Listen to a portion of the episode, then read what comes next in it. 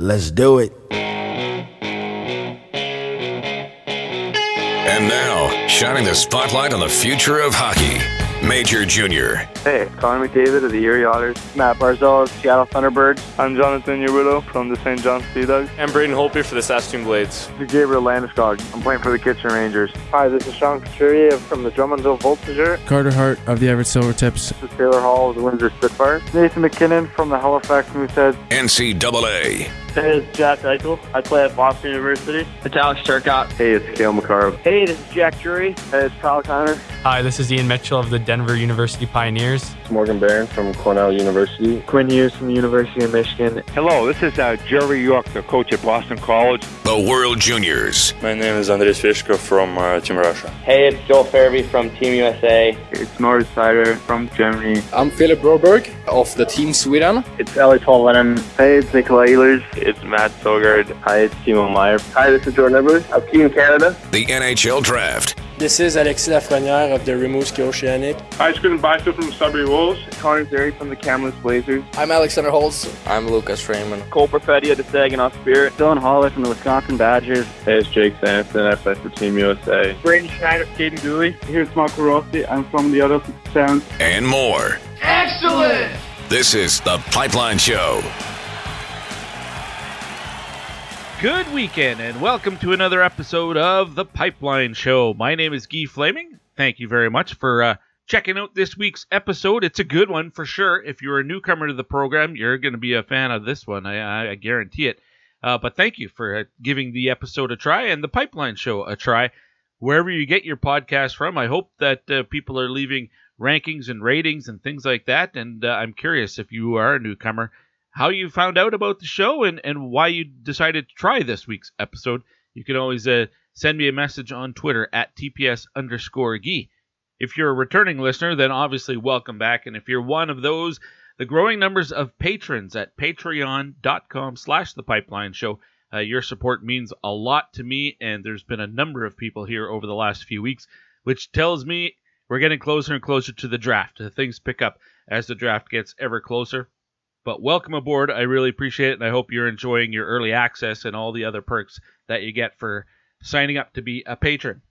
I didn't think of a question uh, of the week, so I guess uh, that's on me. We'll just skip that uh, this time around and get to some of the news and notes. That there's uh, some big things that have happened, but not a lot of things. It's, it's all kind of drying up here uh, right away. Uh, but we can start in the USHL. The Chicago Steel claimed their second Clark Cup in the last well, they're the only winner of the last three years.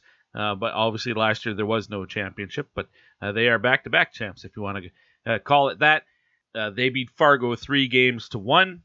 Just today, General Manager Ryan Hardy, who you have heard here on the program in the past, he's named General Manager of the Year in the USHL.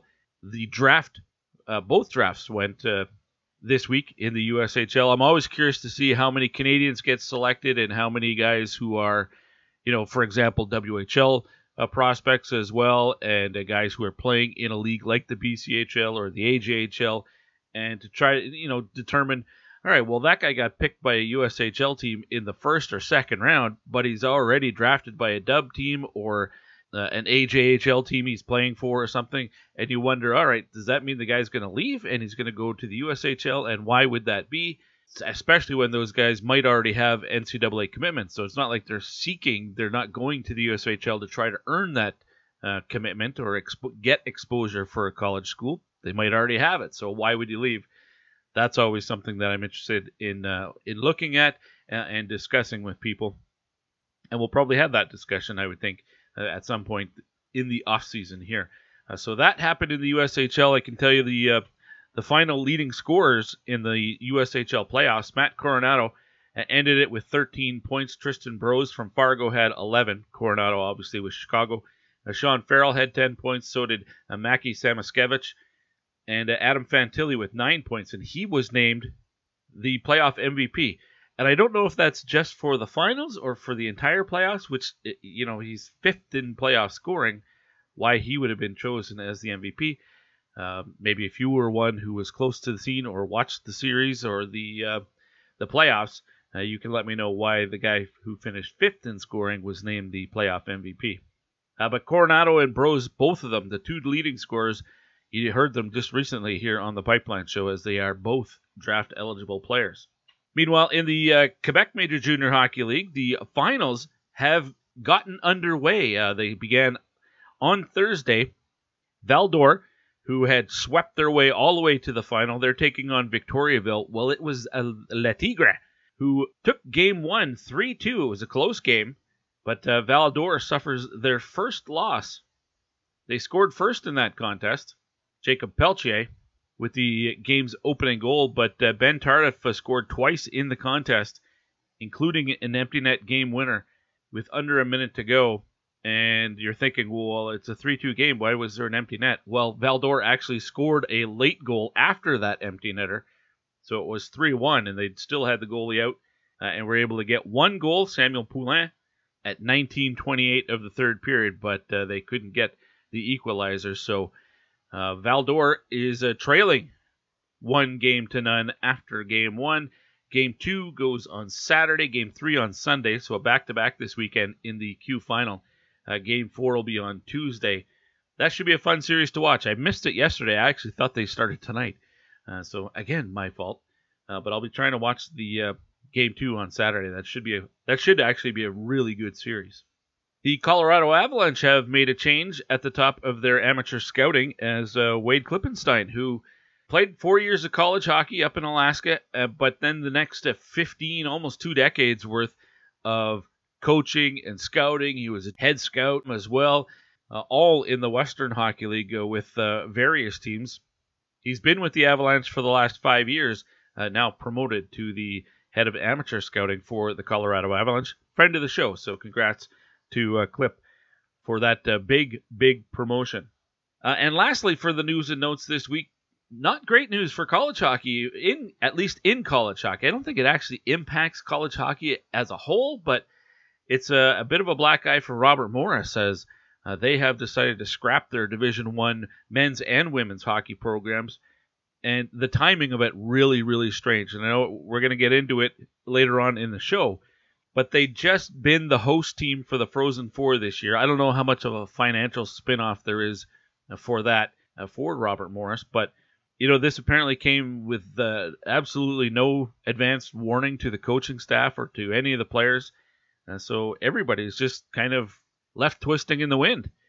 Uh, players are going to be scrambling now to try and try to find new uh, programs to play for, but most teams have got their rosters set for next year already. So I don't know what's going to happen.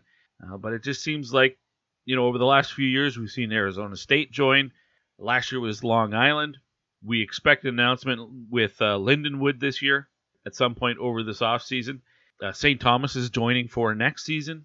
So we got all these new teams coming in, but then you've got Alaska Anchorage who are, you know, in limbo. Alabama Huntsville not playing this coming season. Now Robert Morris is, uh, well, they just completely scrapped their hockey program. So it's a one team in, one team out, one team in, one team out. That just it just seems to be sort of a threshold that that's all that college hockey hockey can handle right now, and it just I don't know. That's something that I speak with with uh, one of my guests later on in the program. And all of those guests will join me courtesy the Troubled Monk hotline. I just submitted my uh, new shipment order this morning for Troubled Monk. I made sure to include promo code Pipeline so I get that free delivery. And I'm looking forward to trying a couple of the new flavors the uh, Punchable Face, as well as the Giver Hells Munich Hells. Uh, great can design. It's uh, basically a checkerboard. Looks fantastic. So hopefully I'll be uh, cracking one of those open before the weekend is done.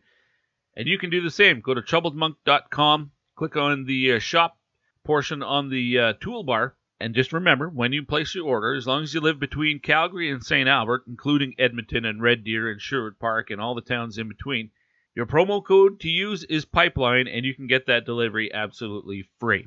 Here is this week's guest list, and uh, it's a good one as we've got a trio of 2021 draft spotlight segments to get to and how sweet it is. We're going to Sweden for a couple of these conversations. We'll start with the guy who uh, NHL Central Scouting just put out their rankings this week, and the number one player ranked out of Europe.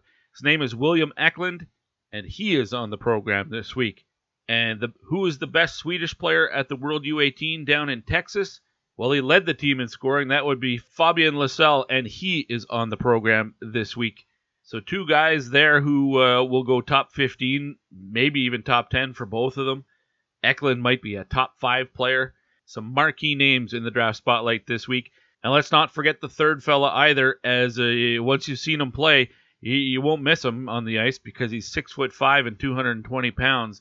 Big defenseman with the Tri City Americans. His name is Marc Lajoie. He is on the show this week. And we will end things off with that college hockey segment. And Adam Wodon from College Hockey News will stop by.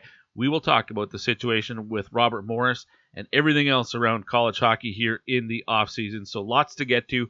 And of course, the Pipeline Show is brought to you by Wilhauk Beef Jerky, the absolute best beef jerky available in Alberta.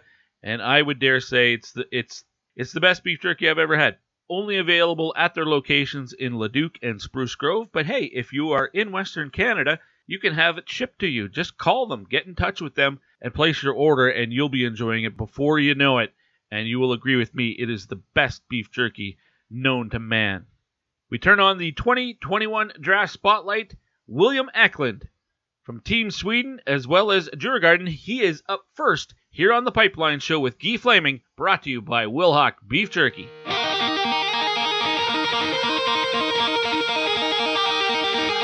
Stützle back to Seider, across to Bokk. Dominic Bokk, great pass in for slides it back across, they score! Hello, this is Tim Stützle from Mannheim, and this is the Pipeline Show.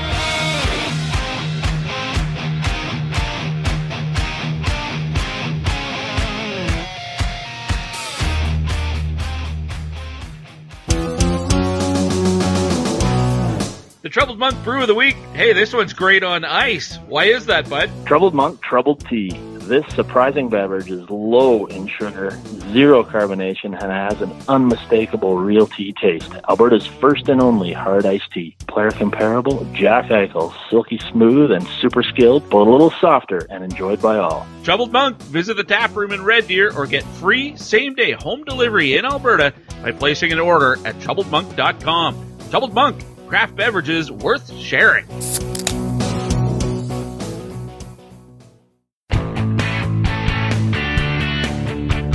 You're listening to The Pipeline Show with Guy Flaming. That man is playing Galaga. Thought we wouldn't notice, but we did.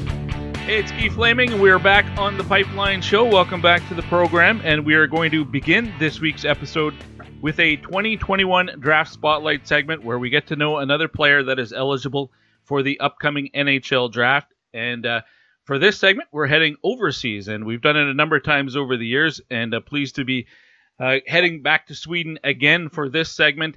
And uh, my guest this week, well, he's one of the top ranked uh, Swedes uh, for the draft this year, might even be the the top ranked Swede going into the 2021 draft. His name is William Eklund. He played for Djurgården this year. William, welcome to the program. How are you? Thank you. I'm thank you. How about you? I'm doing very well, but I'm not eligible for the NHL draft, and that's coming up pretty quick here in the next little while. So how, how are things for you right now? Are you getting a little nervous or excited? What's how do you feel? Uh, right now, it's like uh, some meetings and, stuff going through. So, but I'm just trying to focus on my on my daily work here in, in Sweden in Djurgården and and see how, how things go. Now I know you should be right now at the World Championship, but uh, unable to go right now, right? What's the situation for you? Yeah, I got a hand injury here. Yeah, not a not a bad one. It was uh, just shot to the hand. So uh, yeah, I couldn't make it there, uh, unfortunately. Uh, so yeah, was was sad, but I keep up the work here. Yeah, unfortunate you don't get to go, but not that serious that it's going to hurt you for a long time. Uh, oh, uh, you're just recovering from that now, but it reminds me of what happened with the World Junior Championship as well, where you tested positive for COVID couldn't go and play in the tournament, but you were back in action right away uh, playing for Djurgården. Yeah, exactly. And that was uh, a wasn't a nice situation there when when I got COVID just before the World Championship. So yeah, just these two things. Yeah, it was really unfortunately. Those are two pretty big events. Uh, the World Championship, eh, let alone, uh, I guess you were too old for the World U18, but um, not getting to play in the U20 tournament uh, here in Edmonton.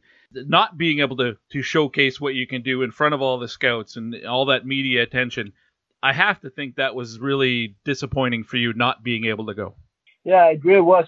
Like I, I was really excited just to get on the on the training camp with the team and just get everything started. And then out of, out of nowhere, this this COVID thing came. Like not a big thing. I, I didn't get fever and stuff like that. Just just normal tired. And yeah, it was really sad that I couldn't make it to the team. So yeah, really really boring. Yeah, but at least you got to uh, you got to play right away, and you played all season in the SHL this year uh, with Djurgården, and a, a, really good season. 23 points in 40 games. You'd played 20 games uh, last year, only had two points that year. Massive jump forward for you. So, what was the big difference? Just a lot more opportunity, a lot more ice time, or what? Yeah, like like you said, yeah, some opportunities for my coaches and and the staff around me and and the pay, players got me confident in in playing my game. Uh, so I'm real thankful for that. Uh, just everybody around me just helped me to to reach my game to the next level. So uh, I have to thank my teammates and my coaches. Well, as an 18 year old, you come in. I don't know what your ex- expectations were at the start of the year, but did you think you were going to be you know th- that the coach would trust you as much as he obviously did to put you in those opportunities, or did you think it would be uh, you know uh, another year where you really had to take advantage of the uh, the time that you got, or did you think you would be you know one of the top guys on the team? I was like just in the preseason. I was just trying to get my chances as good as, as I could. Yeah. Just before the season started, so I didn't know what what to expect really, but I was like what if you give me the chance, I'm gonna be ready. That was like my my what do you call it? Your mindset. Yeah, exactly, my mindset. So yeah, I'm, I'm real thankful, as I said. William Eklund is my guest. He uh, is a uh, draft eligible player out of Sweden this year. And uh, William, what we like to do in this part of the show is let my audience get to know somebody that is draft eligible. And not everybody that is hearing this uh, interview right now will have had a chance to watch play maybe they're only NHL fans and they don't know any of the prospects or anything like that. So for those people, let's get to know you a little bit more. Uh, where in Sweden are you from? I'm like 10 to 15 minutes outside of Stockholm in a small town called Haninge. Uh, so I, I, grew up there. have you always been a forward? Uh, yeah, I've been trying defense sometime uh, and center. So, but like just like two games or something. So yeah, it's all been forward for me. So like when you were a kid, you you were always a forward. You know, you're playing ten years old. You were never on the blue line, or did you ever? Did your coach ever ask you to play in net or something like that? Maybe when you were really young. Yeah. Okay. When I was really really young, I, had one game and we lost 19 to 0. So that was that wasn't my best game. So I didn't get the chance one more time. But yeah, I really like my show. It's not being being a goaltender. 19 to nothing. Yeah, it really was. So yeah, it wasn't the best game. Did you make any saves, William? I think I had some some saves, like when it shut the puck on me, not like moving. Yeah, just shot the puck on me. So yeah, we were we were getting beat up. Oh, that's great. All right. Well, tell me how you end up uh, with Djurgården. Um, for you know, it's a, it's a lot different system over there than it is here, where you might have to move around and travel. Um, but you you've been playing in that system, wow, for the last seven or eight years, haven't you? Yeah, exactly. Uh, I moved to Djurgården when I was like 12 or 11 years old, and and been there uh, every ever since that. That so I'm really really, really comfortable here in Djurgården, and they're, they're being good to me and yeah, helped me improve my game. So it, when you say you move to them, is that you actually relocate to that town, or like how far away is that? Uh, it's not that far. I played in Trangsund. Uh, it's a small, small club outside of Stockholm, and it's like 15 or 20 minutes apart. Oh, okay. Like between, so it's not that bad. You still get to live at home and things like that. Yeah, exactly. Oh, okay, great. Well, that makes it a little easier uh, then for sure. But it's it's a nice advantage uh, to that system compared to what we have in North America, where you know, as a 16, 17, 18 year old kid, you actually have an opportunity to play with uh, you know ages higher than you and even the the professional leagues. I mean, it's you can't do that here. Um, that really helps with your development, would you say? Yeah, I think it's it's really good, uh, especially like if you just practice against men and just like learning how how the senior hockey works and like the difference between junior and senior. So it's been good for me. Uh, I know there are players uh, from Europe who will be drafted by the by Canadian hockey uh, the, by the junior teams over here, and some of them will come over. But uh, and I'm not sure if anyone has drafted you or not. I could look it up probably, but there's no chance you're you're leaving to come play junior in, in Canada or anything like that. When you have that opportunity to to continue playing professionally in Sweden, and then maybe eventually come over and play in the NHL. Correct? You're happy there? Yeah, I'm I'm happy right now with Djurgården. So, like, I don't know what to say about the future, but yeah, but right now I'm happy with Djurgården. All right, uh, William, how much has the draft, the NHL draft, been on your mind this season? Do you spend a lot of time thinking about it? Like, maybe sometimes, but I try to focus on my. You know, it's been a lot of games this season, like uh, like uh, Tuesday, Thursday, and Saturday every week. So, hmm. been just focusing on next game. I really have haven't got to like maybe think about it so much. Okay. And I have to like just think about next game and you going here. Well, you played 40 games this year. What is a full schedule in the SHL? Is that a full schedule, or usually it's more than that, isn't it? I know this year with COVID there was probably, you know, some hiccups along the way, but it's uh, 52 games. 52? Yeah. 5-2? Okay, so you got into 40 games this year. Uh, were you happy with the way you played? I, I have to think you're pretty satisfied.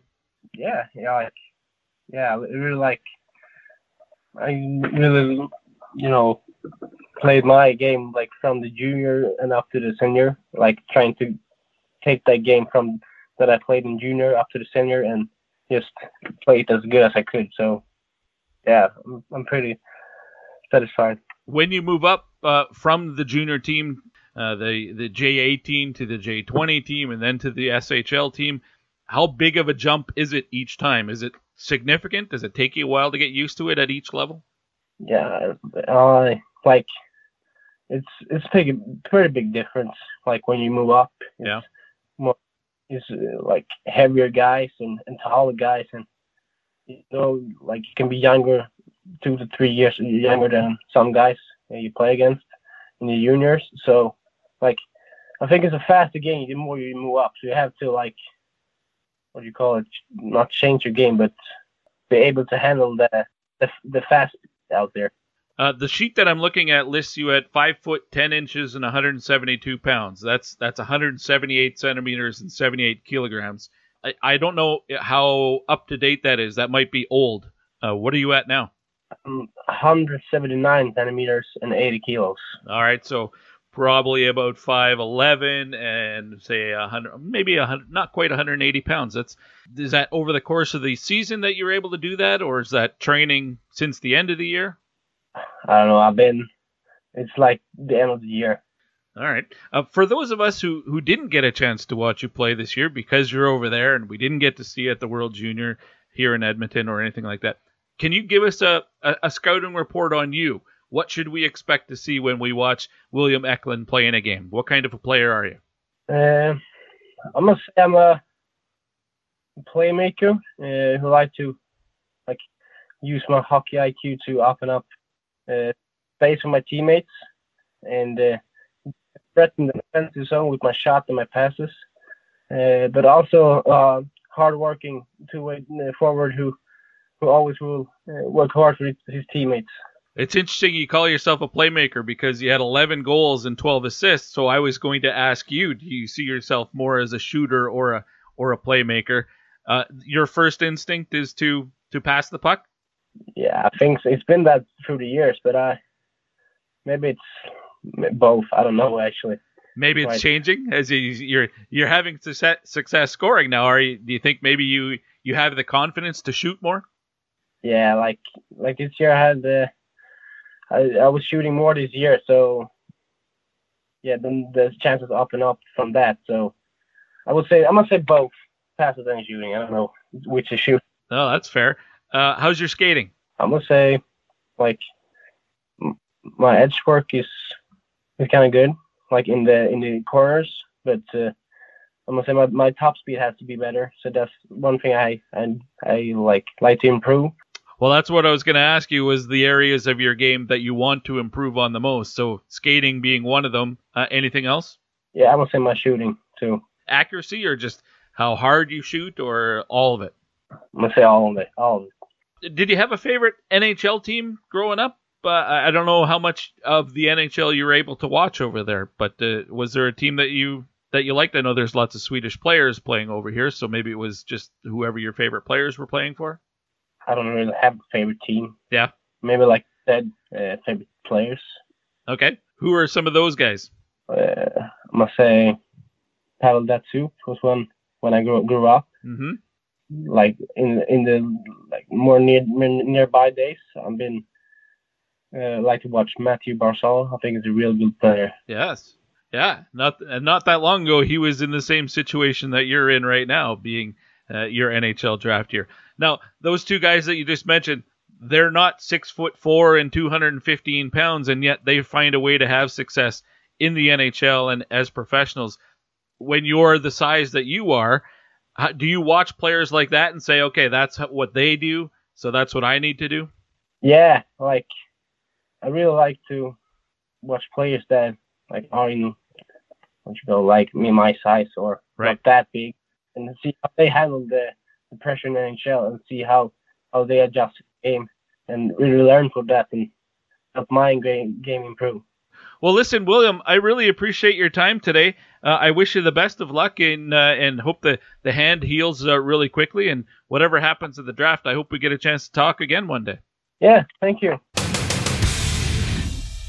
There is William Eklund. He played for Djurgården this year in the SHL, and uh, quite a season he had, and big loss for uh, the U20 version of Sweden, not to have him at the World Junior Championship here in Edmonton. And uh, again, at the end of the season for Sweden, at the uh, the World Championship, the Men's World Championship, which is happening as we speak right now, and really unfortunate that he can't partake in either of those big showcase events. It's not a lot of draft eligible players who get a chance to play in the World Championship, but he was uh, he was headed that way uh, before he injured his hand. Uh, that's obviously a tough situation, but good to hear that it's not that serious of one. It uh, takes him out of this tournament, but won't keep him or won't hamper him uh, down the road. I'm I'm really intrigued to see where he goes. There's a number of Swedes who are kind of being talked about in that top 15 range, and uh, Eklund more often than not is in the top 10, even top five uh, for a lot of people. Uh, will he be taken ahead of Fabian Lysell, for example, or uh, Simon Edvinsson? Um, it's really interesting to see where those guys, what the pecking order will be uh, for the Swedes. But uh, awfully strong season for him. Not the biggest guy in the world, but as he points out, guys like Matthew Barzal. And isn't that interesting? You know, it's not, what is it? five, six years ago, Barzal's on the show, and he's talking about probably mentioned a guy like uh, Pavel Datsyuk, actually.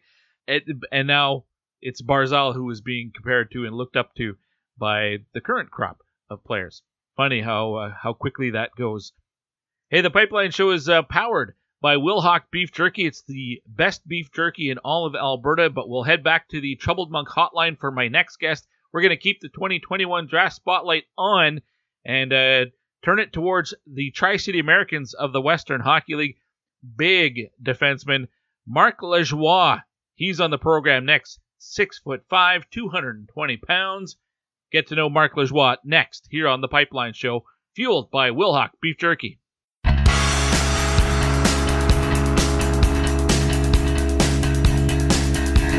Stämmer över på Brian Lurg. Då kan det hända saker. Det är han som är Rögles powerplay-kreatör. Och det är oh! Timothy Liljegren! Oh! oh! Oh! Wow! Du undrar om han skulle presentera sig, Niklas. Där är han! Herregud, vilken bomb! Hello guys, this is Timothy Liljegren from uh, Rögle BK in Sweden, and you're listening to the Pipeline Show.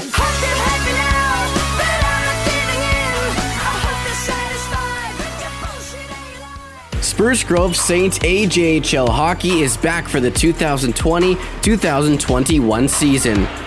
Due to the ongoing pandemic, the attendance is limited at the Grant Fuhr Arena in Spruce Grove.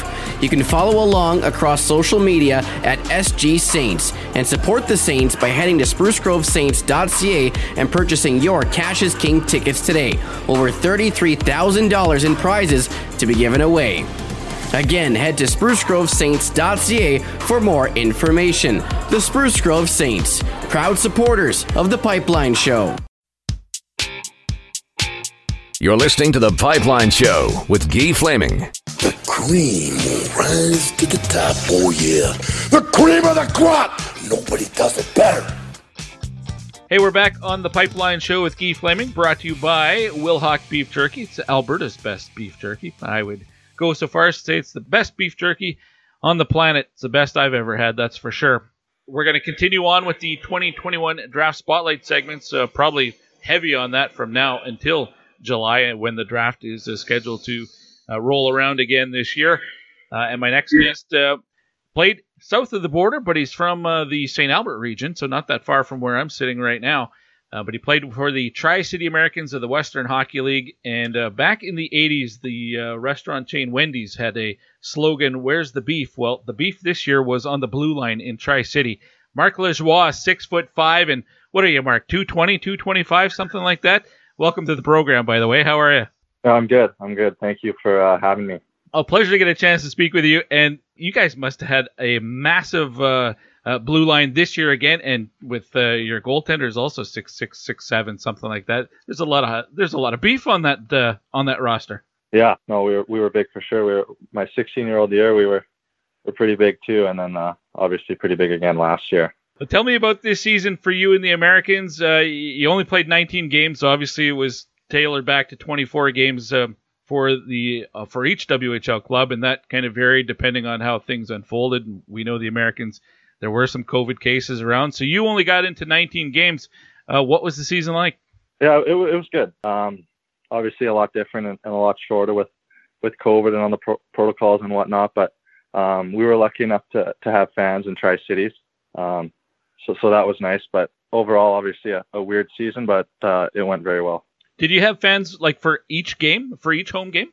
Yeah, we had fans for uh, for all our home games. Started off at uh, I think a thousand, and then uh, just kept going up as the season went on.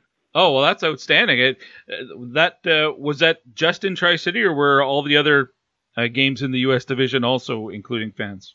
Yeah, no, we, we were the only team with fans.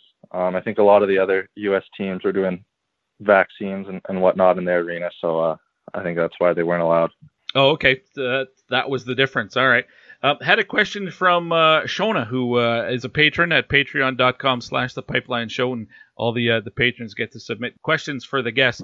Her question basically is, what did you get out of this season? It's only 19 games. It's obviously a, a far cry from what you would have in a normal year. So, what's your takeaway? Like, what's the benefit of playing just the 19 games this year compared to maybe not playing at all?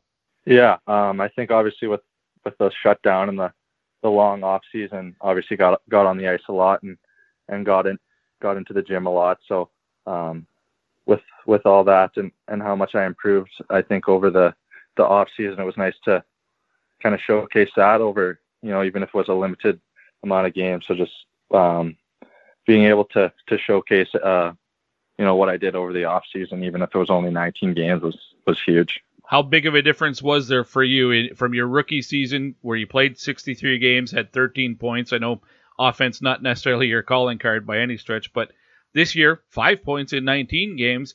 But I imagine there's a, a, a comfort level that's different uh, going into year two. Uh, wh- how did you feel differently on the ice? Yeah, well, obviously, you know, with experience, you got a lot more confidence. So, you know, that was that was the biggest thing for me was um, felt a lot more confident out there. And then, you know, I lost uh, I lost 10 pounds over the over the long off season, so I felt a lot a lot lighter and felt like I could move a lot better. So, so that combined with the confidence, I just I felt like I grew a lot from from last season.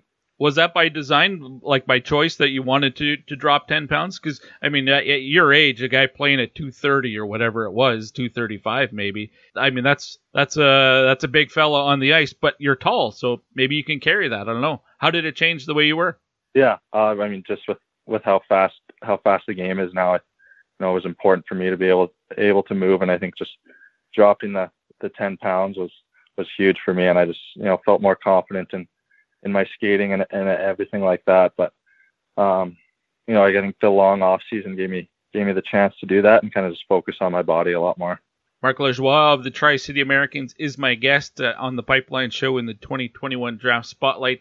Uh, Marc, and at this point in the show, we like to let our audience get to know a, a draft eligible player, and uh, there'll be a lot of casual NHL fans who might be listening to this uh, this segment of the show, and might they might not watch the dub at all or any junior hockey for that matter, so might not be familiar with you, but hey, maybe their favorite team just drafted you, so they're they're going back and listening to whatever they can find. So for the benefit of those fans who don't know you, let's get to know you a little bit.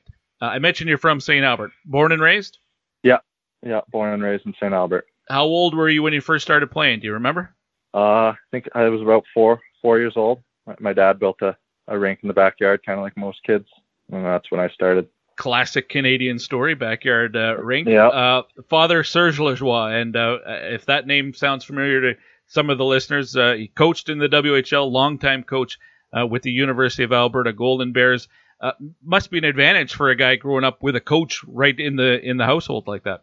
Yeah, obviously he's uh he's coached at a pretty high level, so um, you know he's always been there for me and always helped me um, you know with my game and um, I think it's just I'm super lucky to uh, to have a dad that's coached at a high level. So um, you know, he kind of knows knows what it takes to to be a player and, and get to the next level. So I'm definitely uh, super lucky to have a dad that uh, knows the game. Marc, take me back to the uh, WHL's Bantam draft. Uh, back in 2018, you were taken 14th overall uh, that day. When I chat with players about the Bantam draft, some guys were at school, some guys were allowed to stay home from school. Um, some of the players I've chatted with have said they were in Philadelphia at a tournament. Uh, what was draft day like for you? Yeah, I was uh, I was in Philadelphia. Um, so we we had a lot of a lot of high draft picks from from Western Canada there, and um, we were all together. So it it was pretty cool to to see everyone go as they were kind of going you know one after the other. So um, we all got drafted, and then actually had a game right after. So um, it was pretty special to be able to uh, to share that draft day with with a lot of other guys. That is really unique. Did you guys have some friendly wagers yeah. going or something? Who's going to go next and, and stuff like that? Uh, a, a little bit. I mean, most guys kind of knew knew where they were going, and um, you know, once once one of the guys got picked, you know, seeing all the guys pumped, um, it was pretty cool and and pretty special to to like I said, share it with with all those guys. A pretty good crop of uh, Edmonton area guys being taken that year, um, and you're one of them. For yourself, though, when you get drafted by Tri City, it means you're moving a long way from home. Um, not just moving away, but leaving the country even. How'd you feel about that initially? Uh, yeah, obviously being a one uh, young kid moving away from home probably isn't the easiest thing, but um, you know, with with hockey, you kind of kind of have to move away eventually. So um, for me, you know, it's it's what I wanted to do. I wanted to play in, in the Western League. So um, for me, moving away wasn't wasn't the biggest de- deal. And then um, my billet family in Tri Cities is amazing, so that that makes it a lot easier. All right, uh, that first season uh, in Tri City, I mentioned uh, what you have. You had uh, uh, 13 points in 63 games. Uh, describe yourself as a player on the ice, because you know I think people will see six foot five and, and 220 pounds now, and imagine there's a big defensive, physical side to your game, and, and no question there is. But maybe that doesn't give us the whole picture. So, how would you describe yourself? Yeah, I think just uh, a big defenseman that that moves well. Um, you know, defends kind of more of a stay-at-home defenseman, but um, you know, with with a good first pass and still has the ability to to chip in offensively. So I just consider myself a, a two-way defenseman that uh, just defends well and still able to to jump in the rush and chip in offensively. Now I don't know how much uh, stock you put into plus minus, but you were a dash 48 in your rookie season, only uh, a minus one this year. Do you take anything from that? No, no. I mean, I uh, we struggled a little bit last year, so um, for me, that's I didn't put any any stock into that. Um, you know, once once we kind of traded away all of our older guys, it was kind of more of a learning experience for our young team. So um, I got to I got to play a lot, which was nice, but it also meant I was I was on the ice for a lot of goals. So right. um, I think I, I learned a lot, and you know, being minus 48, uh, I think what I learned is is kind of worth it. I seem to recall Zdeno Chara one year in when he was with the Islanders had a, a, a plus minus that was in that same ballpark. I think things worked out pretty well uh, for that guy. Yeah. You described yourself, uh, obviously you're a big guy, but you said your skating is pretty good. And that would be the biggest question for a lot of guys your size is, well, how mobile is he? Something obviously that you've worked a lot on? Yeah, that's kind of my ma- my main focus throughout the the long off season we had was was my skating. Um, obviously a bigger guy and heavier guy. Um, kind of a stereotype not to to be the best skater, but obviously with with how the game's played now, skating is, is pretty much you know the biggest part of the game. So for me, um, that's uh, that's my main focus and, and what I was working on a lot in the long off season. How do you address that in the off season? Is it is it on the ice, but in the off season, or is it a lot of stuff in the weight room, or or is it just about agility and quickness, things like that? How do you how do you train for that? Yeah, it's a, you know a little bit of both. Obviously, um, being on the ice a lot with uh, I got a power skating coach here that that I was skating with uh, at least twice a week, and then in the gym. Um, just with we do a lot of quickness and agility stuff, like you said. So I think that uh, obviously helps translate. But I think the biggest thing for me was getting on the ice with uh, my power skating coach. Uh, you know, two or three times a week. Is that where the uh, the weight loss? Did you feel that or notice it the most in terms of uh, your mobility when you drop that much weight uh, from one season to the next? Yeah, obviously. Um, you know, I I also kind of just had a chance to get used to my body. I mean, I've I've gained just about 20 pounds every year since you know my first year bantam, so I didn't really have Hmm. have time to settle in at a at a weight and kind of figure out my body. So um, you know, getting down and and figuring out you know what works best for me was huge throughout the the long off season. Have you always been like the biggest kid in your class? I mean, when you're 10 years old, were you uh, you know six inches taller than everybody else, or did this kind of uh, happen all suddenly or have a, a quick growth spurt a few years ago? Uh, I've always been, you know, the tallest tallest guy, yeah, pretty much. Um, and then I think it kind of really took off in, in my second year bantam when I was, I think, 6'3", 200, 200 pounds as a 14 year old kid. So that's kind of when I just was knew I was the biggest guy by by quite a bit. Well, see, I know both of your parents, and neither one of them are tall like you are. So where where's this height come Yeah. from? Uh, my dad's dad. So my grandpa is like, uh, he's six six, so he, he's pretty big. So I think that's that's where I get it from. Uh, my dad's side of the family. Marc, tell me about the NHL draft and how much that has been on your mind this year. When I ask that question to most players, they say they don't think about it because it could be a distraction. But there are a growing number of players who say they, they look to see where they're ranked and, and things like that because they use that as a motivator. Uh, what about for you, Marc? Yeah, obviously, uh, you know, try not try not to think about it as much because yeah, like like you said, it is it can be a distraction in the season, but obviously it's it's hard not to not to see it and, and look at the rankings. But um, so for me, I just if if it pops up, I, I might look at it, but I just I just go out there and, and play my game and you know, have fun playing hockey because that's that's the reason I play. So I try not to put uh, too much thought thought into it and just you know go out and do what I love every day. I don't know if there's going to be a combine this year. I keep hearing rumors about some sort of showcase event before the draft, but whether or not that's going to happen, I haven't heard. I, unless you have heard something, you can break the story here. Yeah, no, I, I haven't heard anything Okay. um, about a combine. No. Does that mean uh, like have you had contact with teams? Have they been calling, doing Zoom chats or something with you, Zoom interviews with you um, uh, through the season, or now that the season's over? Yeah, I had a, a couple um, Zoom Zoom meetings, just kind of um, before the season started. I had a couple, and then um, now that the season season's over, I got got a couple more. So pretty much everything, you know, over the Zoom or or over over the phone. So I guess it's it's all you can really do with with COVID nowadays. Yeah, that's true. Uh, now, being an Edmonton area guy, did you grow up an Oilers fan, or I guess most of your stuff probably Golden Bears uh, uh, shirts and jerseys and the hats and things? Yeah, um, actually, I grew up a Montreal fan. Ah. Um, yeah, my dad, uh, my grandparents were were diehard Montreal fans, and then kind of just passed it on to my dad and then to myself. So, um, yeah, didn't didn't grow up an Oilers fan. Uh, grew up a, a Montreal Canadiens fan for sure. Nice. Well, Marc, listen, I really appreciate your time. Uh, best of luck, whatever happens at the draft. Uh, I'm sure we'll get a chance to chat again down the road. Hey, thank you very much. Thanks for having me. Marc Lajoie of the Tri City Americans, another very well spoken young man and uh, St. Albert product. His father very well known around these parts as a longtime coach of the Edmonton, uh, or excuse me, of the University of Alberta Golden Bears. Had a chance to go coach in uh, Kamloops for a season and uh, has come back and is coaching in the area uh, still today. And wouldn't be surprised at all to see him get another shot, whether it's at the U of A or another university or back in the WHL. Or he's a good coach; he'll ha- he'll get opportunities for sure if he wants them. And uh, Marc Lajoie haven't had a chance to watch him play because obviously this year Tri City wasn't traveling uh, outside of the division, and uh, the previous season I'm trying to remember now. I don't think Tri City was up here. It was you know every second year that schedule changes. That'll be interesting to see it next season, assuming we have a, a we're back to normal. Will they pretend that this past season happened with the travel, or will the U.S. division come to Alberta, or will they go to Saskatchewan because it alternates from year to year? Unless I completely misremember that uh, Tri City was here, and I don't recall. Um, but I, I, can't recall seeing Marc Lajoie play, uh, and I would like to watch that uh, because uh, big six foot five, 220 pound mobile defenseman, and that's the key. His size is great, but if you skate and turn like a battleship, that's not going to help you.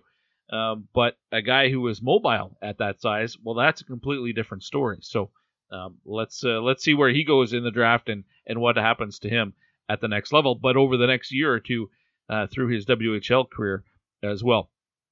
Next up, hey, why don't we just keep the 2021 draft spotlight uh, shining brightly? We'll head back to Sweden, as a matter of fact, and another Swedish forward who probably going to go somewhere in the top 15, maybe the top 10. Fabian Lysell, who uh, played this year, made his debut in the Swedish Hockey League for Luleå and uh, played at the U18 uh, for Sweden down in Texas uh, and led the team in scoring. Uh, lots to talk about. Let's hear from him next here on the Pipeline Show, brought to you by Wilhauk Beef Jerky. Hey, it's Michael Rasmussen of the Tri City Americans. Collected by Helgeson, thrown away. Sandhu. Slot Rasmussen. He scores! A natural hat trick! And the first American hat trick in three years. How about that? And you're listening to the Pipeline Show.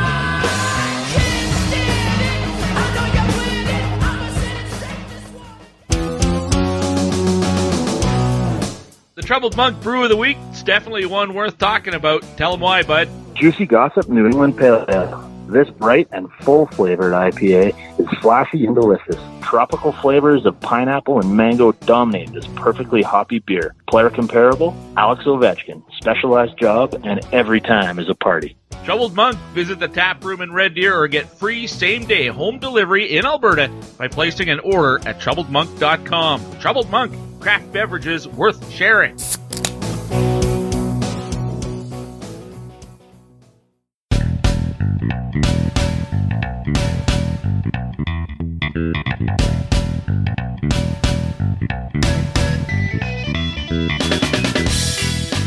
You're listening to The Pipeline Show with Guy Flaming.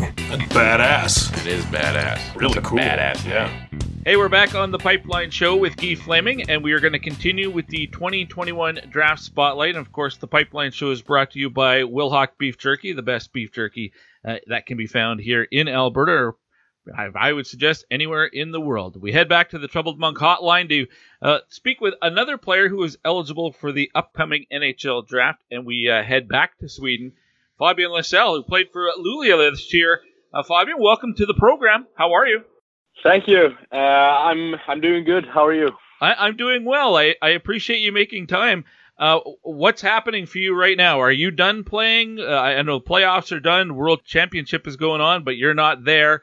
You were at the World U18, but right now hockey's done for you. Yeah. Uh, so right now I'm I'm doing preseason with my my home team here in Luleå. Um, I've been here for one and a half week, uh, so uh, everything's going good. All right. Uh, well, when you look back at this past season, uh, what stands out for you? You were, I mean, you were so you were a part of so much, and with the the COVID situation, everything was kind of uh, touch and go around the world. What was uh, what were the highlights for you this past year? Uh, I think my debut uh, to play in a men's league was uh, a thing I've always wanted to do, and it was for sure a special moment to do. Um, playing for Luleå was uh, was something special for sure, and I think that the headlines for this season was uh, scoring my first goal against uh, my former team Frölunda in in their home arena. So that was uh, something special for sure. Uh, that's got to feel pretty good. You were with Frölunda for what three or four years, even longer, maybe. Um, what what led you to it, the change to uh, Luleå?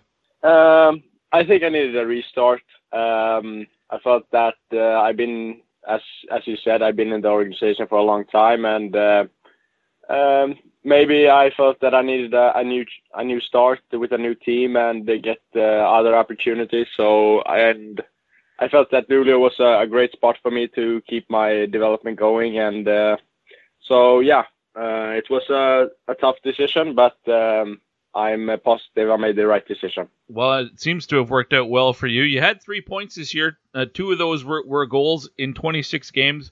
And while over here we people might see that and say, well, he, he didn't do a whole lot, but that's a big step up, isn't it, to suddenly be playing against men? This was all about making that transition to the next level, isn't it? Yeah, I mean, uh, I think the production uh, could have been a bit better. I, I had my opportunities to score maybe four or five goals more, but hmm. that's how it is sometimes. You know, obviously the, the ice time was was a bit less, so that's something you you gotta know uh, also. But um, yeah, I'm uh, I'm happy that I made that transition to Luleå, and I think next season I'm super pumped about to to get going. So yeah, I'm happy. Well, and you you make you're back with the same team next year, so you get to try it again. And uh, I mean, anybody who's who's just wonders, you know, what kind of a year you had when you're back with your peers and playing with your age group at the at the World U18 uh, in Texas well, there there's the offense. Nine points in seven games. Uh, how do you feel about your performance uh, down in uh, Texas? I think it was um, a great experience for, for the whole team for sure, and I think uh, uh, my tournament was uh, pretty good. I, I felt I, I, tried to keep a consistent level throughout the whole tournament, which I, I thought I did. I tried to compete hard and and stuff like that. Maybe we we had opportunities to score even more goals, but we we we, we are satisfied with taking the bronze medal game for sure. Well, and, and, I know you had two tough games against Canada. Uh, ended up on uh, the losing side of both those games. Lopsided scores too. Uh, why was it? What was the difference? I mean, you you had your way with every other team in the tournament, and you had success, but for whatever reason against Canada, it uh, just it seemed like two teams that didn't match up very well. Uh, no, I think uh, the first game against them in the preliminary round was uh, a tough one for sure. We we were uh, down by four in the first 10 minutes or so, and then it, they just kept going, and uh, I think the score was 12-1 after the game. So that was a, a wake-up call for us uh, throughout the tournament for sure. And then we played them in the semis, and that was actually a much tighter game throughout the first two periods. Mm-hmm. Um, and then they had they scored a the three-one goal uh, in the beginning of the third, and then they they had some confidence and they kept scoring some more goals. But uh, that was uh, a much uh, tougher game uh, if you would have look, looked at it. Yeah, well, it, it did seem tighter, and then it got away at the end of the game in that third period. Uh, nine points though, you held, you shared the lead of of in scoring for Team Sweden, so I'm sure you were happy with the way you played down in Texas. So Fabian Lysell is my guest. He plays for uh, Luleå in uh, in the Swedish Hockey League uh, and is eligible for the 2021 draft. And uh, Fabian, what we like to do in this part of the show is let my audience get to know somebody who is draft eligible, and and uh, obviously a lot of people over here won't have the chance to watch you play uh, unless they saw you down in Texas. But uh, so for the the general hockey fan or the general NHL fan that might not follow Swedish hockey, uh, I hope you can answer a few simple questions for us. Uh, let's start with uh, your background. Where did you grow up in Sweden? Uh, in Gothenburg. Um, I grew up there and I've lived there since I moved to Luleå. Uh, so yeah. All right. Do you remember how old you were when you first started playing hockey? Uh, I think around four or five. Um, I I went to the rink with a friend and uh, we both liked it, so we we kept playing since then and you're a forward now. Have you always been a forward, or did you ever try any other positions? Uh, I think I actually started playing center, uh, and then I switched to the wing uh, when I got uh, a bit older. Um, playing with older guys, uh, I switched it to, to the forward spot and played with the good center. So yeah, that's that's the way it has been. But I enjoyed playing center for sure. I think that's a, a great position as well. All right, you're on the wing now, the right side. Never tried the blue line, like even as a kid, or uh, I know a lot of players tell me that maybe when they were seven or eight or ten years old, the goaltender uh, position, you know, you, you got to take your turn sometimes, and the coach might throw you in net. Did you have one of those chances when you were little? Uh, yeah, uh, I think so. I I'm a bit afraid of the puck when somebody shoots at you, so that's not my best position for sure. But uh, actually, we played floorball uh, with the team um, a couple of days ago, and uh, since I'm the youngest guy on the team, I had to be goalie, and uh, they weren't happy about me after the game. I can tell you that. well, that's all right. That was uh, like just uh, in in running shoes and with a ball. Uh, yeah. Here we would call that like street hockey or something like that, where you're just kind of playing oh, okay. floor oh, hockey. Yeah, street, street hockey goalie. Yeah. Yeah. Oh, that's funny. Well, William Eklund told me that he he played net as a kid. One game, his coach threw him in. He gave up 19 goals, so he knew right away he wasn't going to be a goalie. Um, so hey, it's it's not an easy position to play. No, it isn't. I can tell you that. For those of us who haven't had a chance to watch you play, um, give us a bit of a scouting report. How do you see yourself as a player? Um, I'm an offensive-minded forward. Uh, I like to battle hard against the boards and compete well. Uh, then I then I try to use my skating and stick handling abilities to to make things happen on the ice to create chances for myself and uh, my my team players. So that's uh, a short uh, one of my scouting report. When I look at your your stats over the last number of years, most seasons you have more assists than goals, but there are some seasons where you do put up a lot of goals. Do you see yourself more as a shooter or as the the the guy who makes the plays, the setup guy?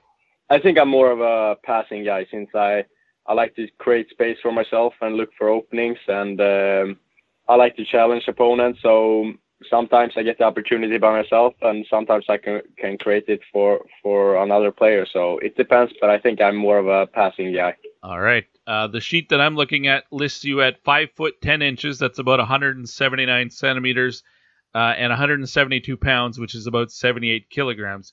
Uh, what are you at now? That that sheet might be out of date. I'm actually actually lighter now. Uh, I'm seven, 76.7 uh, kilograms, so I'm trying to to work that up now for sure. Okay. Uh, but I'm I'm longer now. I'm one uh, five eleven. You're five eleven now. Okay. All right. So what do you do in the off season to, to try to to build that muscle mass? Is it all about lifting weights, or or are you doing other kind of fitness things? Yeah, I think we have a good program here in Luleå. Um, we have a new uh, off-ice coach that um, work us through the whole body. Uh, we have uh, many hours of training uh, during the weeks now, for sure, which is great. So it's a lot of heavy weighting, but uh, also like sprints, jumps, and fatigue and all that stuff. So I think has a, a good program for us to to get fit for the season. Fabian Lysell, my guest here on the Pipeline Show in the 2021 Draft Spotlight. Uh, speaking of the draft, uh, Fabian, has has have you spent a lot of time this year thinking about the NHL draft? I know when I ask that question to most players, they they say they try not to think about the draft because it could be distracting. But there are those players who tell me they look to see where they're ranked uh, by various companies and things because they use it as a motivator. Uh, what about you? I think uh, now at the later stage of the season, I, I try not look, to to pay attention to it since um, right now I can really like change how how people's pers- perspective of my game is. But right. uh, during the season, you might look at it sometimes, but uh, obviously you try not to. But uh, it can be hard sometimes for sure as well. So I gotta be honest there well, there's no pressure on if you're going to get drafted. I mean, everybody has you ranked in the first round. Most people seem to have you in the top 10.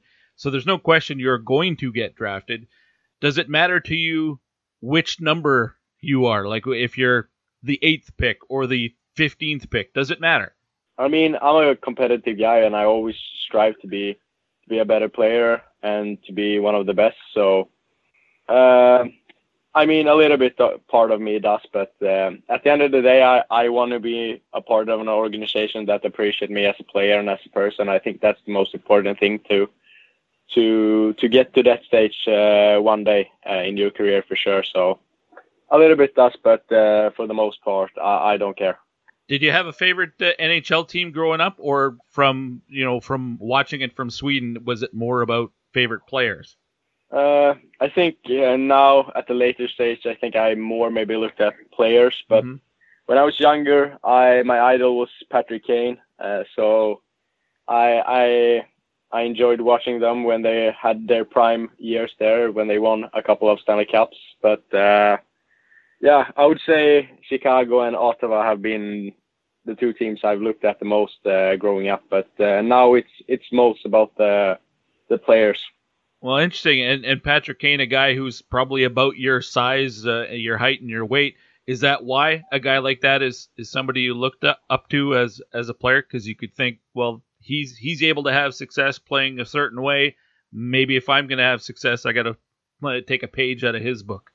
Uh, yeah, yeah, for sure. I think uh, uh, he's obviously stick handling and playmaking are uh, one of the best in the world and has been for for quite some years. And that's something you you can watch. Uh, you're a little kid, but uh, I feel like he was such a such a good player when when they won their Stanley Cups, and that's maybe why I tend to to watch him uh, maybe a bit more than others.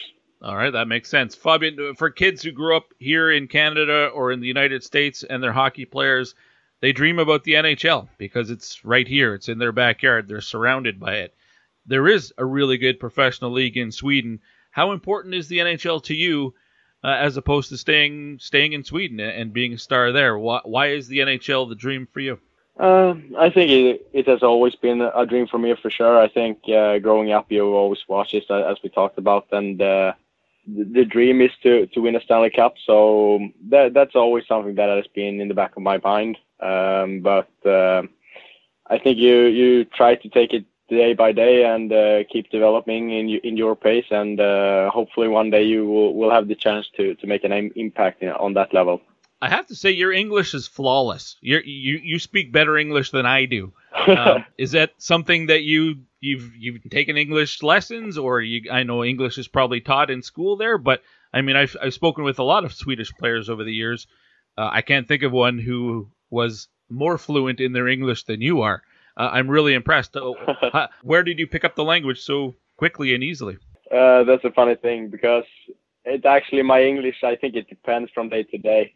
Some days I maybe have some meetings or stuff like that, and um, I I drop off the meeting and I think like, what the hell did I just do? Like I couldn't speak or anything. But some days it's better, and uh, then you gotta be happy. But uh, I don't know. I think I just maybe watched some shows uh, growing up, and uh, obviously I've been to school and uh, tried to learn a few things there for sure. Uh, but uh, I can't think of one thing that has helped me the most.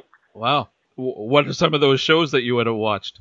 I think um, like when I watch uh, TV series and stuff like that or movies, I and if it's in the English language, I, I try to have uh, uh, the English uh, texting. Right, the um, subtitles, yeah. Yeah, maybe just because of the practice or, or something like that. I think it doesn't really matter. You, I think you understand the movie or, or TV series, even though you might not understand every word. So that's that's the thing I, I've tried to do the last years, and I think uh, it has improved my English. Outstanding. Well, Fabian, I really appreciate your time. And, before I let you go, I wanted to get you on the record how to co- correctly pronounce your name. You know, with the Elite Prospects, I was able to listen to it, and they say it's Fabian. And when I first called you, you said Fabian or Fabian, and that sounded very North American to me. So I wanted to get it correctly from you, and you said it's Fabian Lysell, correct? Yeah, that's perfect. Thanks. All right. Well, Fabian, listen, I really appreciate your time. Good luck, whatever happens at the draft, and I hope that we can chat again one day. Yeah, for sure. Thank you for having me. Here's Fabian Lysell from uh, Team, well, Team Sweden, and uh, also played for uh, Luleå this year uh, in the Swedish Hockey League. Uh, his debut at the men's level, and you know that's that's one of the things you got to keep in mind when you're looking at stats and you compare him to say William Eklund, who I had earlier this week. Well, Eklund was that was him last year, where you know Eklund's a late birthday, so he played against the men last season and had very limited production. And this year, you saw what Eklund did. Well, that could be Lysell this time next year, uh, after his second season in the Swedish Hockey League. and uh, you know I had I mentioned it in that conversation. I like to compare a guy with his peers, and at the U18 down in Texas, well, he was his team's top scorer. So uh, that's an indication of uh, better indication to me of of what he's worth uh, than uh, just the three points in the Swedish Hockey League because the stats that stat line doesn't look all that impressive, but you have to take it all, look at the big picture. Uh, really impressed with him. Well spoken, well spoken kid, and uh, I enjoyed that conversation. We kind of joked a little bit before we started recording, and a little bit afterward as well. Um, I'm intrigued to see where he goes. You know, there's there's a lot of good Swedes. Uh, you throw uh, you mentioned Eklund and uh, Simon Edvinsson uh, on the back end, the big defenseman, and Jesper Wallstedt as well, the goaltender. What the pecking order is for those guys to go on draft day, I'm really curious and, and intrigued by. We'll see. We'll see how it all shakes out. Hey, one more segment to go on this week's episode. It will be an NCAA campus report. Adam Wodon from College Hockey News is scheduled to join me. Uh, big news this week: Robert Morris has canceled their Division One men's and women's hockey team. We'll talk to him about that, and just you know, it seems like every time a new program is announced, another program decides to pack it in. Uh, is 60 teams sort of the threshold? Is that all that um, college hockey can handle. We'll talk to Adam about that next here on the Pipeline Show, fueled by Wilhauk Beef Jerky.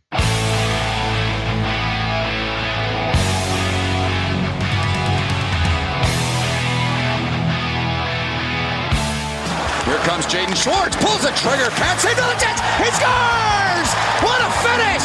Yeah, this kid's just special. Jaden Schwartz is just a special, special player. Hi, this is Jaden Schwartz from Colorado College. You're listening to the Pipeline Show. You know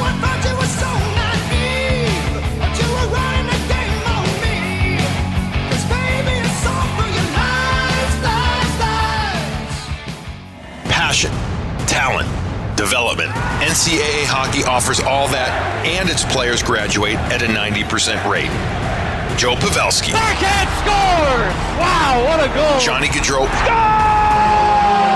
And Torey Krug were stars on campus before the NHL stage. Whether you are a fan or a player, nothing compares to college hockey. Visit collegehockeyinc.com and follow at college hockey. Champions of the college hockey world! You're listening to The Pipeline Show with Guy Flaming. And boom goes the dynamite.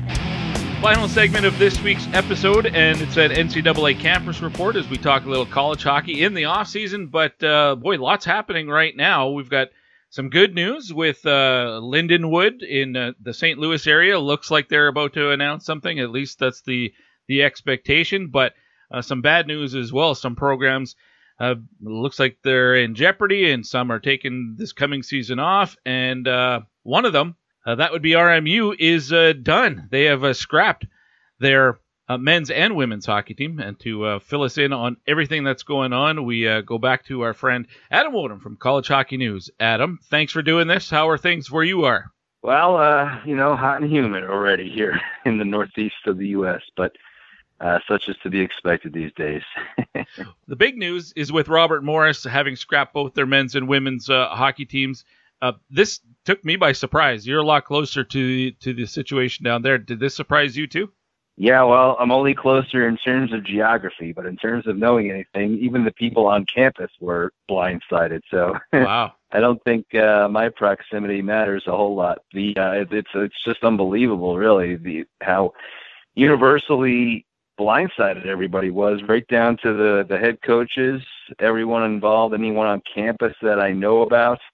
You know, the only it was a very select few people uh, in the board of trustees of the school and the pre- school president that any that this was coming down. And you know, from what I can gather, it's uh, it feels like a very political move. Like, I mean, when you look at what they said, which a lot of which was gibberish, honestly.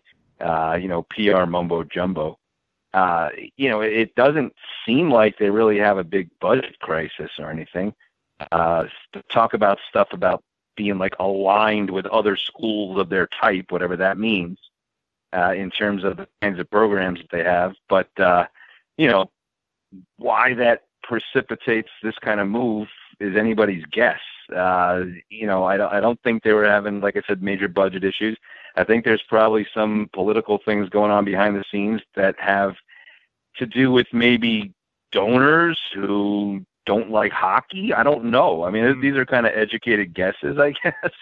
Um, uh, the school president is a football guy, but I don't know if that means he necessarily loathes hockey for some reason. Um, you know, and it's a shame because the Pittsburgh area is a really booming uh, youth hockey area, and Robert Morris certainly had something to do with that. I mean, the revitalization of the Penguins obviously had a lot to do with it, um, but Robert Morris with a nice facility there in terms of a local rink. Uh, you know, they weren't a big major Division One college hockey program. They were in one of the smaller conferences, but they were solid, uh, successful, and uh, the facility is not uh, you know 10,000 seats or something, but it's a nice facility for what it is. And uh, you know, it, it's it's open to a lot of youth hockey, and that, that that will remain the same. I mean, it'll still be open to youth hockey, but without a connect, sometimes university it uh, diminishes things, you know. So the area is left without a one hockey program. Um, University of Pittsburgh, I mean, sure that would be nice if they uh, got around to adding one. Uh, they never had. Uh, they they could always get away with saying, "Oh, well, Robert Morris has one," but maybe now this will put some pressure on them to do it. To it, I don't know. I wouldn't hold my breath on that, but you know, it's just uh, a shame all around, and uh, for a lot of reasons. Um, but really, honestly, the biggest reason, I mean, all these other things will settle themselves somehow. They'll work themselves out. But the biggest thing is just the, the, the, the, what seems to be a complete disregard for the personal welfare of the people involved. You know what I mean? Yeah, this leaves like the coaching staff up in you know in limbo now, and and all the players obviously, both in the men's and women's program. And this is just what about a month after they'd hosted basically the the Frozen Four. Is there some like financial yeah. advantage to that to, as being the the quote unquote host program? I don't know how much, especially this year, there was much financial. Uh, yeah. They, they did host it in 2013, and I'm sure they got something out of it then. This year, obviously tough, but I mean, just the prestige factor of it. I mean, I remember talking all year to their coach, Derek Schooley, saying, you know, are they going to, because there's limited fans that would be allowed there at best would would it be moved from you know to somewhere else or something they were like no everyone's fully behind it everyone's all gung ho so you know there was just no indication that there was any wavering of support for hockey or the program there at all and uh that just strikes everybody as uh, this being somewhat political and like i said i mean i feel very sort of uh not blasé, it's the wrong word. I haven't been able to figure out the right word, but kind of neutral on how this impacts hockey and college hockey as a whole, like these programs coming and going. I mean, I think you know, hockey as a whole, it doesn't it doesn't really necessarily mean and like, oh, college hockey is uh, this is a black mark on this. You know,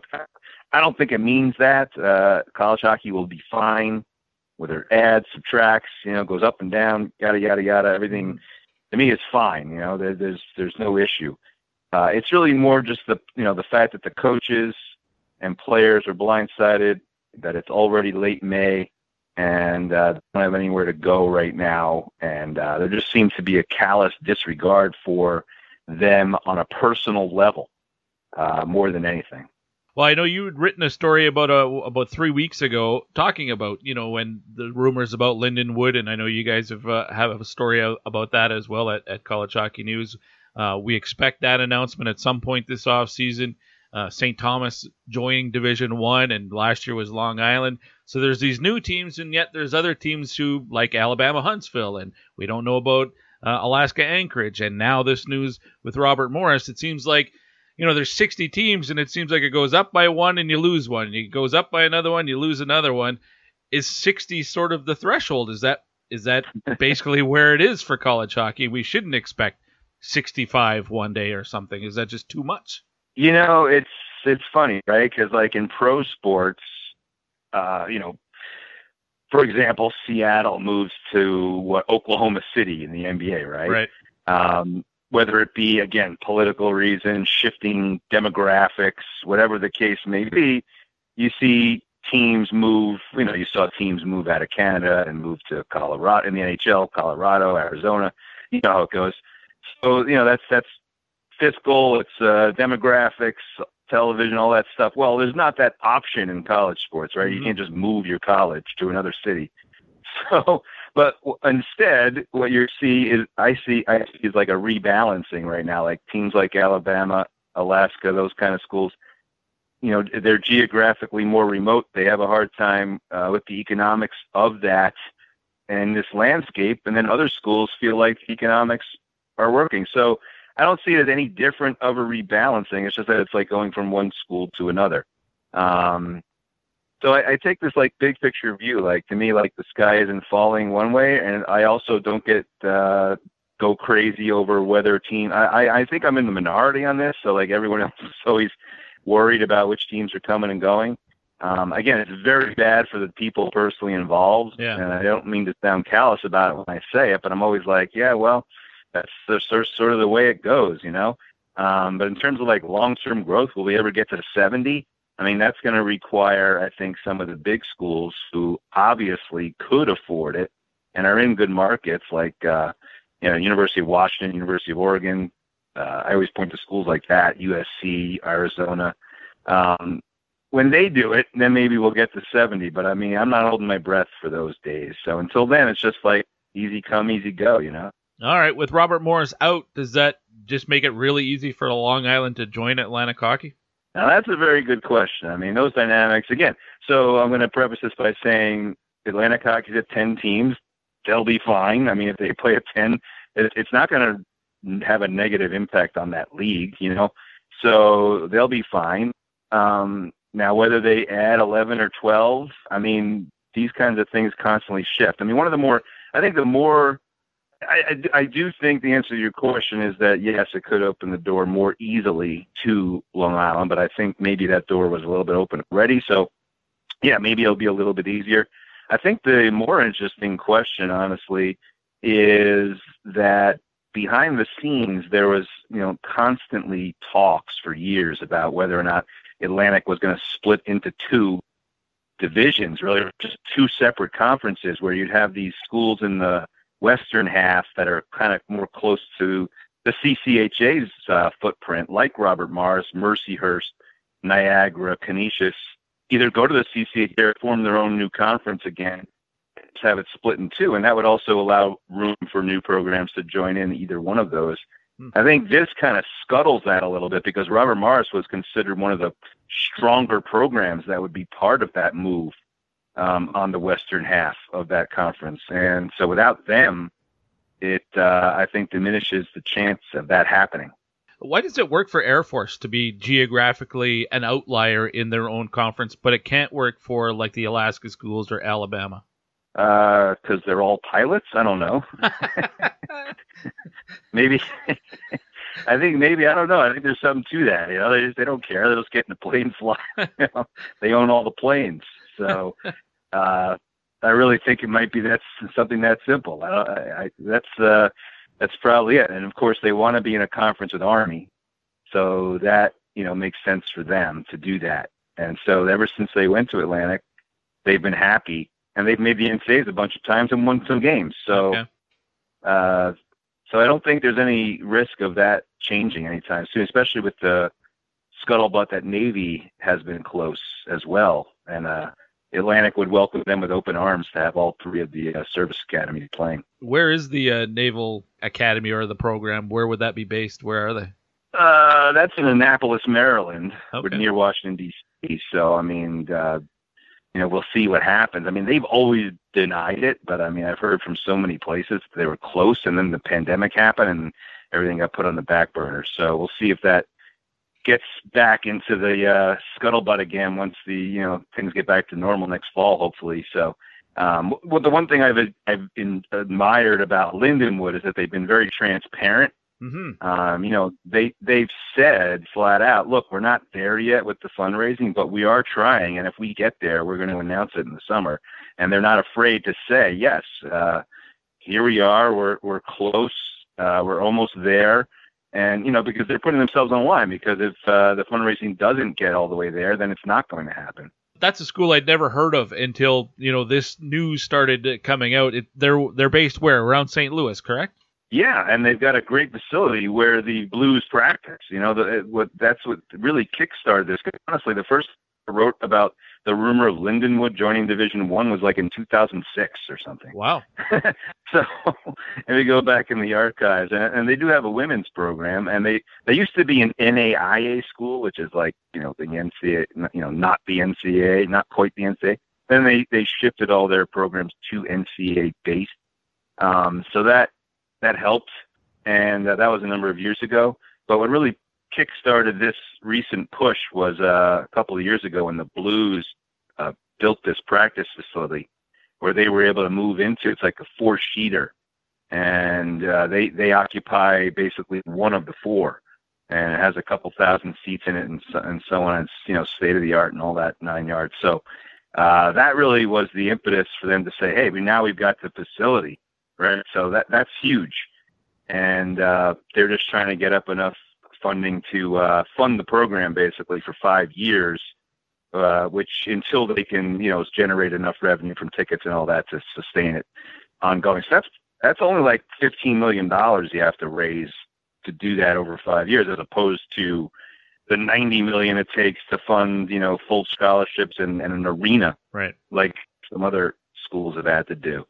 So I feel like they'll probably, which is nice, because uh, St. Louis is a great, you know, a great place. I, I always feel like the University of St. Louis, which had a team until 1979, probably would have kept going if the St. Louis Blues didn't have all the problems they were having in the late 70s and the early 80s, um, because they they they had a close tie with the Blues at that time as well. Interesting. I didn't know that. There you go. Uh, before I forget about Robert Morrison, we were talking about the players and, and head coach Derek Schooley and his staff do those players are they essentially free agents now if they want to join another program in the country? Are they able to just do that? Yeah i mean they can. The school is going to honor their scholarships. You know that's nice of them but i mean as far as their hockey playing career uh, that doesn't really matter too much because none of the players want to be there anymore yeah. at this point. Uh, but the problem is you know a lot of teams have already set their rosters. You know the transfer portal news has slowed down you know because basically everyone's gone where they're going to go at this point. Mm-hmm. So there might be little openings here and there. Uh, you know, maybe Long Island will be able to pick off some players and, and that kind of thing. But uh, it's going to be hard for them. And that's what I meant, what I was referring to earlier when I was talking about the callous disregard for some of the people involved with this. You know, even though I'm sort of, you know, nonplussed here about uh, how it affects the, the big picture, for the actual people involved, it's very bad. You know, I mean, their their lives have turned upside down, and the school really making the announcement as late as it did, uh, really, you know, sticks it to them, to put it nicely. well, last year we saw the Ivies not play at all. Uh, I I assume right. they're going to be back this time around. Um, pretty, I mean, academically, it's tough to get into those schools, so I don't know if the Robert Morris students uh, can uh, transfer over and play for those teams or not. If they uh, academically would be able to get in. But might those teams have some openings that they didn't have before? I mean, a guy like Jack Drury left Harvard; he's playing pro now um, because there was no right. season. So they might those the Ivy League teams have some holes to fill?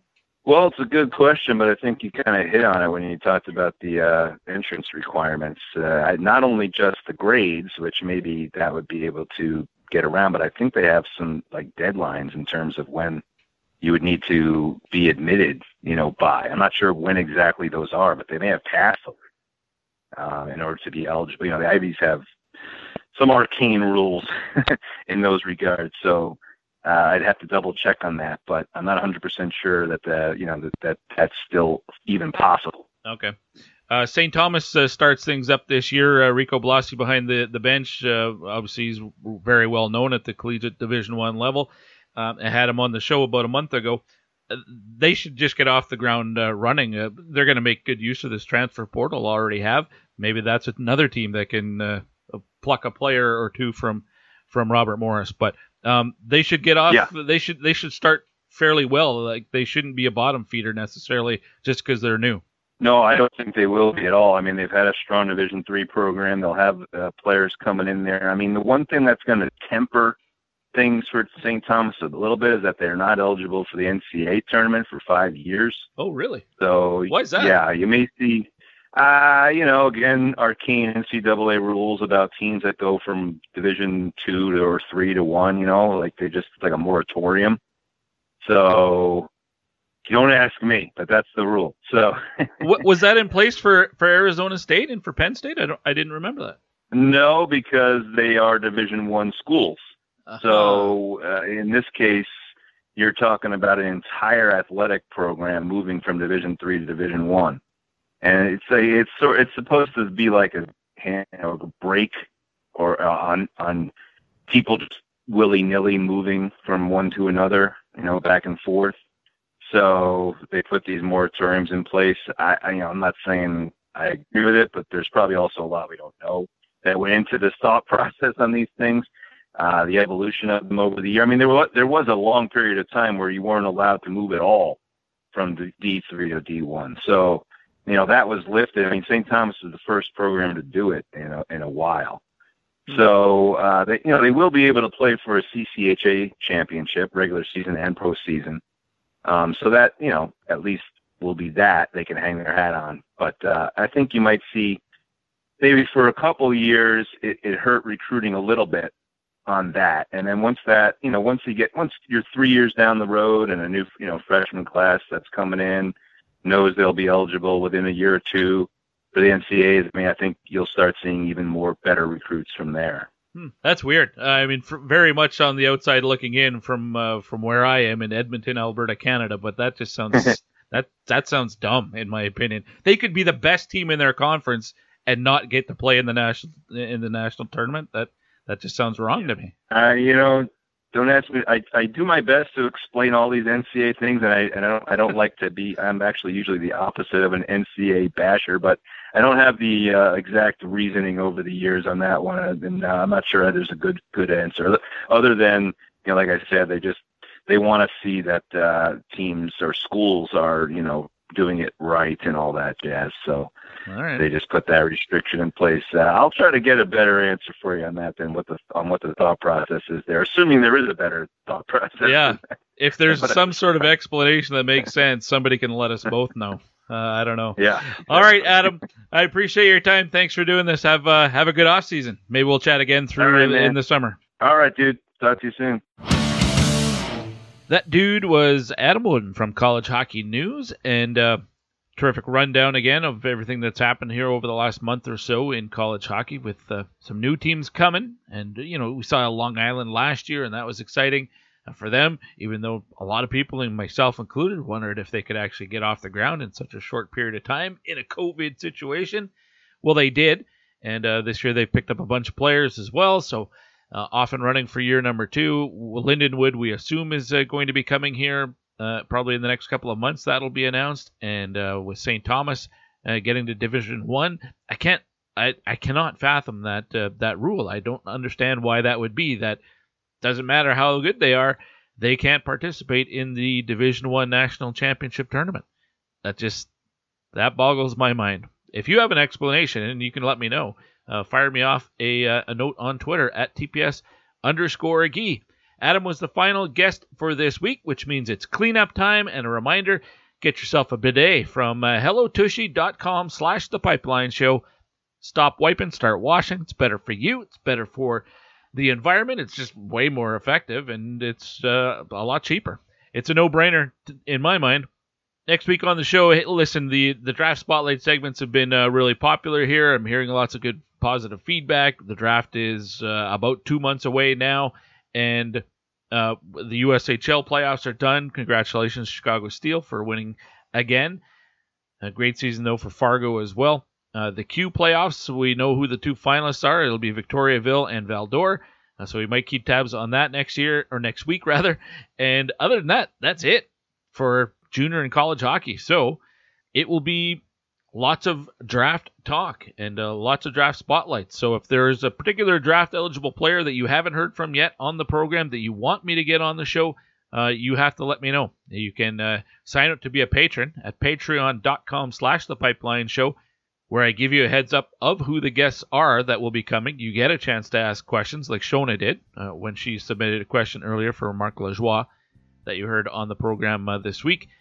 Uh, and you also get early access to all the interviews. Uh, all these interviews that you're hearing on this full episode, they've all been released individually uh, about an hour after the interview itself is actually done. So, you know, that one of Marc Lajoie, that's been up and available for patrons for two, three days before the full episode comes out. That's just uh, one of the perks uh, of being a patron wherever you're getting your copy of the Pipeline Show from. I hope you take uh, a minute and leave a rating or a, a, ranking. If it's you know if you think it's a four star show, give it four stars and uh, tell people what it's about and what you like about the program.